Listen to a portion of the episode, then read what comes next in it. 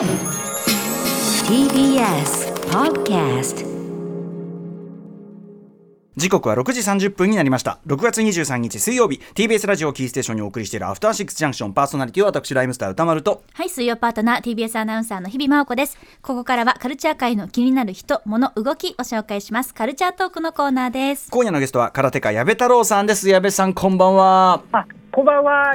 どうも。ご無沙汰してます。どうもどうもお願いします。ということで、えー本日はご自宅からお電話の出演でございます。前回は、えっと、秋の推薦図書月間11月ですね。結構経ってんだな。そうですね。はい、あのーウィトゲンシュタインの愛人というまあとんでもない本でしたねこれね。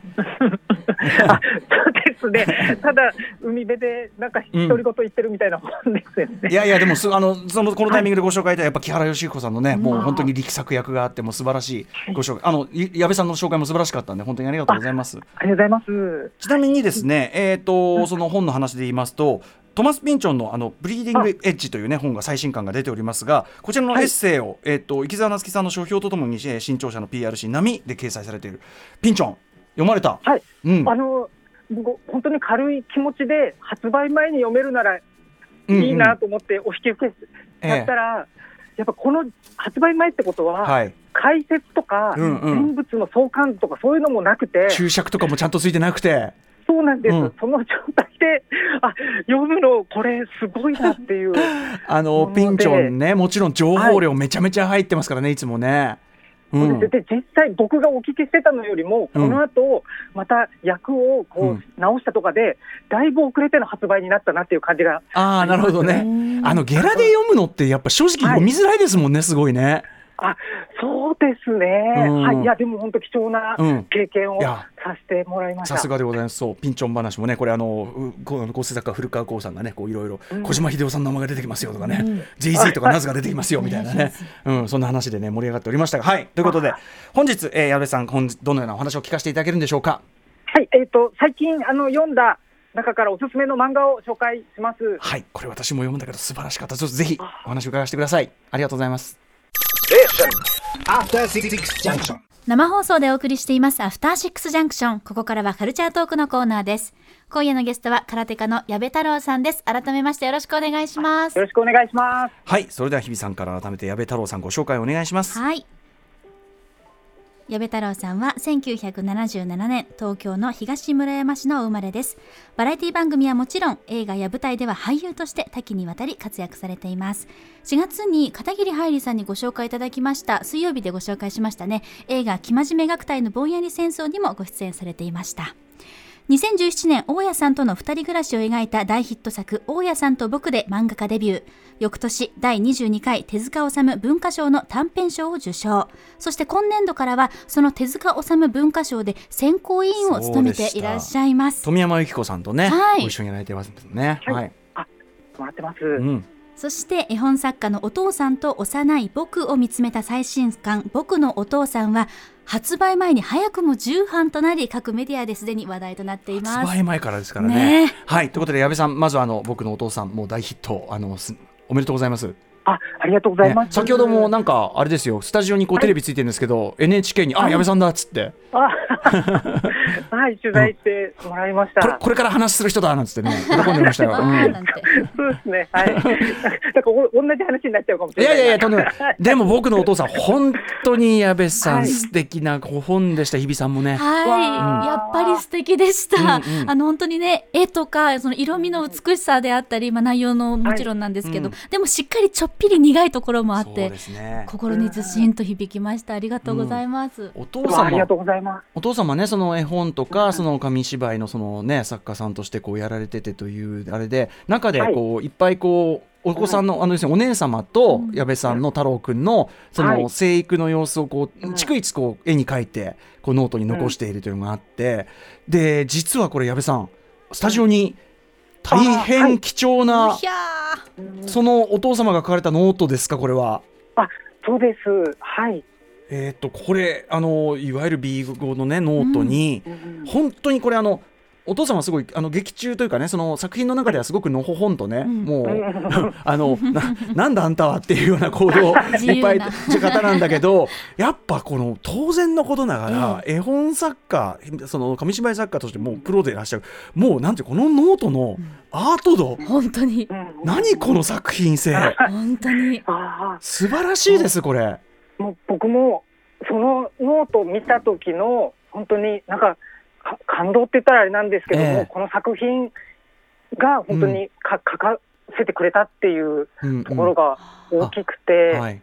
はい、うんうん。そのもうそうですね。僕子供の頃の僕は知らなかったし、こんなことをお父さん考えてたとか、はいはい。こんな絵を描いてたんだっていうのが今分かったことを、うんこうあの今の僕で描けたらいいなと思ってあ描き始めたんです。実際もうあのネームこれがネームなんじゃないかっていうぐらい、うん絵そのものを使わせてもらったりするんで、うんうん。お父さんになんか原案料とか払わなきゃなとかも そのレベルで、はい、でもお父さんもねあのこれいうのあれあるからあのお父さんでテーマで書けばいいんじゃないかとかね。しれっと しれっと言う感じがまた。そうですね、うん。ドーンと送ってきて、でそれ、お姉ちゃんのやつなんですよね、あ今。お姉さん時代のノート。そうなんです、んうん。だからすごく丁寧なんです、僕のはもっと あの雑というか、これあの下下の子は若干ぞんざいになる傾向って本当に。そうなんです、ノートも黄色くになってて、ちっちゃいんですよ。如実にサイズ感まで悲しいかなでもあとねあのありとあらゆる瞬間を本当に記録されてるからあのこの漫画の中でももうなんか具合悪がってんのに書いてるとかちょっと褒められたもんじゃない瞬間とか。そうなんですうん。ね。なんか素敵なお父さんだしそのアーティスティックな面っていうのは確実にね矢部太郎さんこう受け継がれてると思うんだけど、同時にその例えばお母様がねその分こううん背負ってらっしゃるものみたいなのもやっぱ透けて見えて、僕はやっぱそのおあのお,、お二人の出会いからでもお母さんがあれお母さんも詩を書いてたんだよねとか、あの辺でこうやっぱそんなにこうお大々的に言われるわけじゃないけどこうあお母さんがあの人生っていうかキュッとこう浮かび上がってきて、はい。そこも。なんかち父があの途中でやっぱ太郎の性格とか人間は、お母さんからの影響も大きいから、はい。お母さんのことも書いたらって言ってくれてうんうん。書き下ろしで増やしたんです、うんうんうんうんそこは。うんいや、はい。そこがでもすごく良かったです。だからお父さんの話でもあるけど同時にやっぱりお母さんの話でもあってその2人のなんていうかなお父さんが入院された時のこの話であるとか、まあでもとにかくでもやっぱこのお父さんのなんていうかこんな人いるんだっていう。畑の話とかも本当に面白いし、星の話も大好き、うん、畑だけでノートあのそこにいっぱいあるんですけあど畑ノート。畑だけで6冊ぐらいあります、あー。いかに気合が入ってたかわかりますねやっぱり、でもやっぱりそのあのこうやってノートで残しておいたことで、うん。そのいろんなその先ほどおっしゃったいろんなその時の気持ちであるとかが、他の記録媒体と全く違う形で残ってるのがすごくやっぱ素敵なことですよねそれはね。あそうです。やっぱなんかそういうものを書いて残して失いたくなかったんだなっていうのがすごく思いました。ね、だから失いたくない。そのこの一瞬を止めたとどめたい。と、同時に写真も撮ってらっしゃるって それもおかしかったね、その写写真は写りすぎるからっていう。いやでも分かる気も分かる気もする、はい。そうそうですね、うん。写真みたいに書いたら意味ないからみたいな感じで言ってますよね。あとなんかそのこういうおおと魅力的なお父さんだからその子供たちにもお友達のもう大人気で、なんかそのはい。自分だけのお父さんじゃなくなっちゃってる寂しさの話とかもすごくああなんか僕はその場にいないけどああなんかはいその気持ちわかるな、なんかなみたいなのとかね。あそうそうですね、なんか、お覚え覚えてなんか覚え覚えてたんで、うんうん。はい、書いちゃいますね。ねえ、じゃあそのお父様のノートとご自身の記憶とっていうところでこう、とさあとお母様のエピソードとっていうところでもはい。なんか立体的にねそのご自身のなんていうかな、本当にご家庭っていうか育ててきたね、プロセスっていうのがここに入ってるんですねやっぱね。あそうですね、なん。うんか、はい、お父さんのこと、僕のことなんか書いた感じですね。はい。あのすごくこうまたこれもなんていうか上から目線の申し訳ない言い方になっちゃうけどあ単純に漫画としてのまたうまさがさらに上がってて、そうい。やらい。やらしい言い方ですけどね本当に、はい。あのネームというかその駒運びとか、駒からこうなんていうかなこう次に余韻の残し方とか、本当にうまいですよ、はい。素晴らしいです漫画作品としても。はあ、やっぱそのスタートがスタートだったから、やっぱ伸びしろが。いやいやいやいや。はい。でも本当にあのセンスだなと思います。し、なんか本当にご家族もともとねアーティスティックなご両親というかね。ねえなんか改めてお父さんのこの姿というか、うん。その作品に向き合うこう姿勢というのを知ることで、そうねうん。タッチも含めて、漫画家矢部太郎さんのルーツがここなんだっていうのは分かったので、うん。すごくあの、はい、読み応えもたっぷりあったなと思います。あの貴貴重なノートもお貸しいただいてありがとうございます、ね本当に。もうぜひありがとうございます。これはこれで本当にもうあのね、うん。作品化っていうかそのままできる勢いですよね本当にね。さあということで、えーまあ素晴らしい僕のお父さんこれはもうもちろん皆さん読んでいただきたいというね。これこれが推薦図書なんですよ。うん。今日はお勧めいただくのは矢部太郎さん僕のお父さんが一番の推薦なんですが、はい。その矢部さんから最近読んだ本の中からおすすめの漫画ご紹介いただけるということで、えー何でしょうか？ぜひお願いします。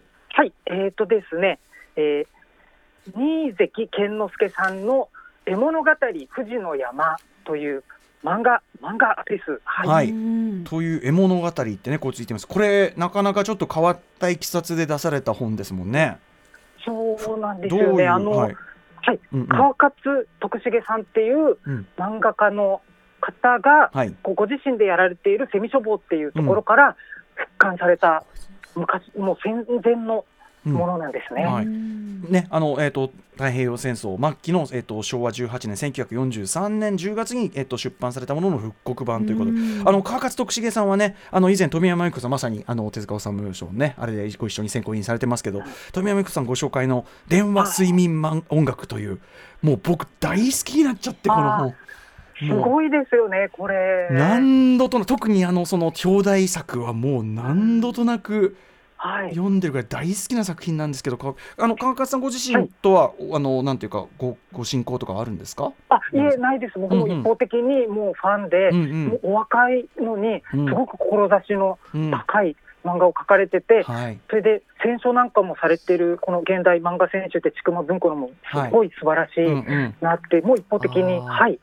そうかそうか。そういうだから川勝さん要するにその昔のそういう漫画の掘り起こしというかそういうところも積極的にやられてる中で、えーこのセミセミ消防から300部限定。フルカラー印刷、まあ、税込み4400円。多少お値段張りますけど作りもめちゃくちゃ凝ってるし、あ、もう表紙からこう、このカバー外した表紙もすごくうん、不思議ですよね。はあなんか要するにそのもう昔の本の味わいというかねそれをはい。想定の感情をちゃんと生かしてということで、えーでちなみにその戦時下で出版された絵物語「富士の山」えーどういう本という感じでしょうか？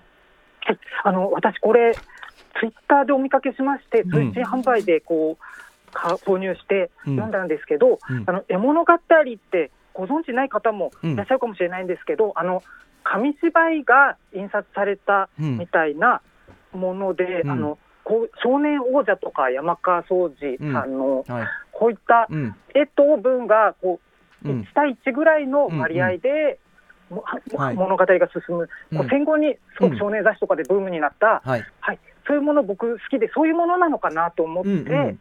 こちらもはい。購入したんですけども、はい。あのなんかそういううん。冒険ものと違ってうんすごく叙情的なはい。物語だなと思って、うんうん。あの小学生の男の子が学校で富士山を教わってはい。お父さんにお願いして登りたいよって言って、妹の雅子ちゃんとひろかずくんがお父さんと3人で富士山に登って、うん。で降りてくるっていうだけのお話はい。なんですけども、それ、そのだけをここまで丁寧に、うん。もう実感を持って、うん。で何よりも絵が素晴らしいですよね、うんうんうん。はい。と思ってたんですけども、うんうん解説を読んだら、はい。すごい充実したあの別冊で解説がありまして、はい。あこれはそういったことだけじゃなくて、うんうん。漫画史の中でも、うん。あすごく重要な作品なんだっていうのがうんうん。分かったんです。はい、あの先ほどおっしゃっていたようにその普通縁物語って昔あるやつで言うと、うん例えば上に絵がゴーンと載っててその半分下は文章、うんまあその挿絵というかな、うん。そういうような感じなんだけどこれ拝読すると僕もあの、あの拝読させてもうめちゃめちゃ素敵な作品で、うん。本当に僕もあの本当にあ。のものすごいこう感動してしまったんですけどあのなんていうかな本当に漫画に近いというか、はい。あのコマ的なその、はい。なんていうかな時間経過を示す、うん。こう線でうん。でその絵ごとに時間経過がしていく、その今今でいうコマ割りですよね、はい。それがあってでこの人がこれを喋ってるよというセリフが要するにその人物の横にある吹き出しこそないものの、うん。あのまあ、吹き出し登場以前の漫画のそのセリフの表現というか、限りなくこれだから絵物語っていうのから想像するからすると今の漫画の形式の間っていうかうんうん。感じですよね。そうなんです。よね。あれ、絵物語なのかなと思いますよね、やっぱりこれは。はい。でか解説を読むと、はい。あのえっと新見ぬえさんっていう方はが詳しく書かれているんですけど、あのこれは太平洋戦争末期昭和18年にはい。出版されて、うん。その時代の統制下でうん。漫画が検閲されてうん出版できなくなってた時代、なるほど。それまでもちろん漫画はあったんだけど、はい、漫画表現というのがちょっとこう抑圧されている時代であったと。うん。で漫画が出せないということでなんとか偽装してうんこれは漫画じゃないんですっていうことをもうして出してたものみたいなんです。なるほどね。それでこの表現なんだ。うんうんうん。だからこちらも中村漫画ライブラリーっていうところで出されてたみたいなんですけども、はい。中村書店がやってる、うんうん。漫画って入っちゃってるから、うん。もうこれはダメだっていうことで、うんうん中村営業所っていうふうに、うんうん。もうシリーズの名前から変えて、うんうんそして表現もちょはいっと漫画的なもの、うん。こう面白おかしいものから、もうちょっとこう科学的なうん。ものだったらいいよっていうことで、うんうん。こう富士山に対する知識とかが入ったりしたりとかっていう中で、はい表現も漫画じゃないですよ、これはっていうんううん。ことがいろいろ行われてるみたいなんです。うんうん。それが今、歌丸さんがおっしゃった、うん。コマ枠があるのに、うん。コマ枠じゃない風にうん。うんうん。一見見えるっていう、あのだから全部をコマ枠にしないで、まああと線が赤だったりとか、そうそうなんですよね、ひ一コマおきにコマ枠が、あるんですよね。ありなしありありなしありってことなんですね。はい、ここれで漫画じゃないって言えるのかどうかっていうのも、ね、でも逆に言うとその、なんていうか漫画表現の定義みたいなものにものすごく敏感に、うん。書かれてるとも言えますよね。そうだから逆に、あ漫画ってとは何かっていうことも、教わることもできるなとか思うし、本当ですね。吹き出しもあのないんですよね、うんうんだけど吹き出しの位置にセリフがあったり、はい、うん。明らかに吹き出し的な位置にはあるんだけど、ううんんうん。はい。そうか。それもなんか不思議な、うん。こうあの実験的な表現に今見ると見えるし、はい。はいだからなんかその漫画と絵物語の過渡期なんじゃなくて、うんうん。もう漫画なんだけど、うんうん。うん絵物語に寄せてるっていうそういうことなんだ。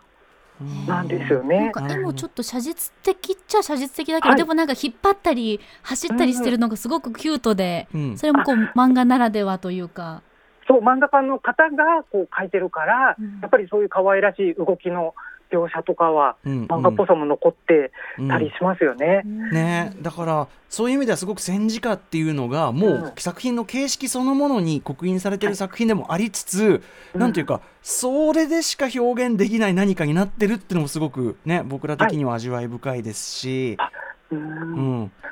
そうですね。あそしてこれがその中村漫画ライブラリーの100冊目で,、うんうん。でこれが最後の作品ああへえ。みたいなんです。だからこうこれ以降はもう出版その漫画の出版そのものがうんうん。できなくなってしまったんじゃないかっていうようなうんうん。ことでも、はい。ああなんか最後にこういう作品が出てたんだなっていううんうん。ことも今にこう伝えてくれるものだなと思います。なんかその状況も考えるとすごくだからそこも含めてちょっとなんか切なくなってくるじゃないけど、富士山に登ってっていうすごく穏やかな話だし、まあ、その中で例えばねあの兵隊さんのように登るとか、はそういうご時世を感じさせる表現もいっぱい出てくるし。そうですね、なんか世界の中心日本みたいな、うんうん。そういったはい。ところもあったりうんしますよね、時代を感じる。うん、でもそのなんかこう非常にこう厳しい時代漫画すら出せないっていうしかもこれを最後にもう本すらろくに出せないっていううん。子供向けの本も出せないっていう世相を考えるとそこで最後になんかほら要は日本が一旦リセットされる直前みたいな時に富士山に登る話っていうなんかこうすごくこう切なんかこうひ市政の人々がこうなんとかこう暮らしの中にこう輝きを見つけようとしてたとこう気持ちみたいなのもすごくこの本の中に詰まってる気がしてなんかすごく胸が締め付けられるような感じがしますなんか。うんそうそうですよ、本当にこの絵からもすごく伝わってきますよね。うん。でそれでいて、なんかすごくやっぱり富士山登ったなって感じがはい。するなっていう、丁寧にそういった楽しみも、うん。あと、この当時、富士山1合目から登るんだってそう。いうような、ね、えーそうなのよ。だから今の富士山登るのと全然話違うんですよね。5合目だなんて。小学生が、小学2年生ですよ、雅子ちゃんが。1合目から登るんかいっていう。でね、本当本当で、はい。それをすごく丁寧に今のもうその富士山登るとは全然違う大変さとか、当然靴とかもさ、そうですよね。もうわらじとか、うん、わらじとかだからさ。ガジェッ。今と全然違いますもん全然違う。ね。でもう本当に辛いっていう状態。